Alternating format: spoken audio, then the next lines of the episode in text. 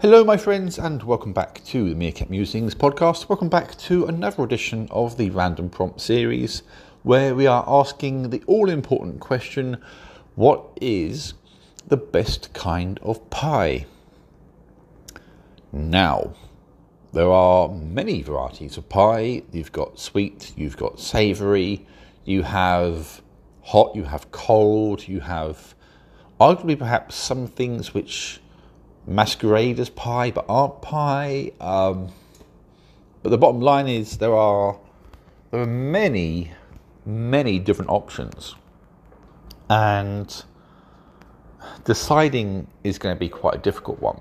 So before we offer up my thoughts on the best pie, let's just discuss pies in general to try and get an understanding of what might qualify as the best. Or at the very least, we can explore different kinds of pie. So, first of all, we have savoury pies. And these take many, many different forms. You have the rather famous, certainly in the UK at least, pork pie, which is not only Cockney rhyming slang for lying, pork pie, lie, it's also, on occasion, a nice snack. These are usually mini pies. Pork pies are normally mini pies, the sort of thing you can chuck in a lunchbox. And I, for one, sometimes enjoy them. It depends. Sometimes the the meat part the pork pie has a layer of like jelly, I think, around it, and I don't particularly like that. It reminds me too much of the sort of jelly that cat food sometimes comes in. So I'm not fond of that. I prefer the the jellyless, the jelly-free version. Uh, I think it's much much better, personally speaking. And I prefer the mini ones that you can sort of finish off almost in one bite. To me, that's a nice little sort of snack. But we have other forms of pie, of course, as well. In the savoury form, we have steak pie, which can be very, very nice. A steak and ale pie is gorgeous, especially a homemade one or the sort of thing that you might get at a pub. You can't really go wrong with that kind of thing. A nice, uh, sort of thick crust, but also deep filled as well, is really, really enjoyable. A buttery pastry, gorgeous. In fact, I'm talking myself into being hungry here thinking about it. You've got roast chicken pie. Again, these are always pretty nice. Again, you can get various different versions of this. You can get uh, chicken and mushroom pie. I'm not fond of mushrooms, so I would ignore that one.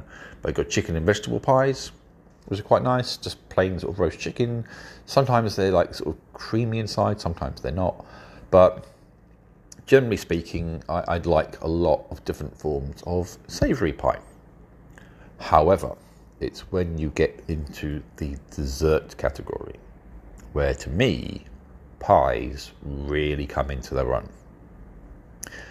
I mentioned earlier on there were some certain things which you could argue masquerade as pies. For example, banoffee pie.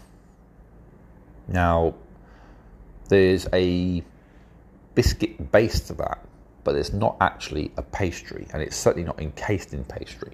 Or to put another way, I've never seen a banoffee pie encased in pastry. It's not necessarily really a pie, is it? I don't know. Do we class it as a pie? If it was a similar sort of thing, perhaps to it might be classed as say a cheesecake, we'd call it a cake. And it's a banoffee pie is very similar to a cheesecake. So I don't know. Would you class a banoffee pie as a pie? I'm not sure. I do know that I absolutely love banoffee pie. I think it's absolutely amazing. You've got this digestive biscuit base, you've got the, the caramel, you've got the cream, you've got the bananas. Oh, it's just, it's so decadent. And you can argue till you're blue in the face that the bananas make it healthy, but you're deluding yourself, really. But I do love them. I've made my own a couple of times, actually, and I dare say they've actually not been too bad. I'm not exactly a, a a champion baker, but banoffee pie is actually not that difficult to make and doesn't involve actual baking. Uh, so it's something that even I can do, and I really love them. I really do. But if you get into the nuts and bolts of what is classed as a typical pie, then we have things like an apple pie, which is the most famous one, of course, uh, and you've got variations on that theme. Uh, you could have uh, pecan pie. You've got not that I, I think I, I, may have had it. I'm not sure. It doesn't really up in this country often, but Mississippi mud pie. Uh, you've got various forms of incorporating chocolate into these things, various fruits, caramels, toffees, and so on and so forth. The one, however, that I do probably love more than any other is probably the, the humble apple pie. You can do quite a few different things with this. You can add some different fruits to the apple pie, apple and raspberry, for example, apple and blackcurrant.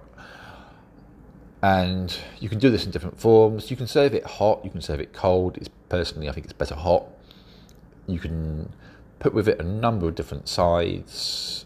You can, for example, have it with ice cream, with custard, all sorts of different things.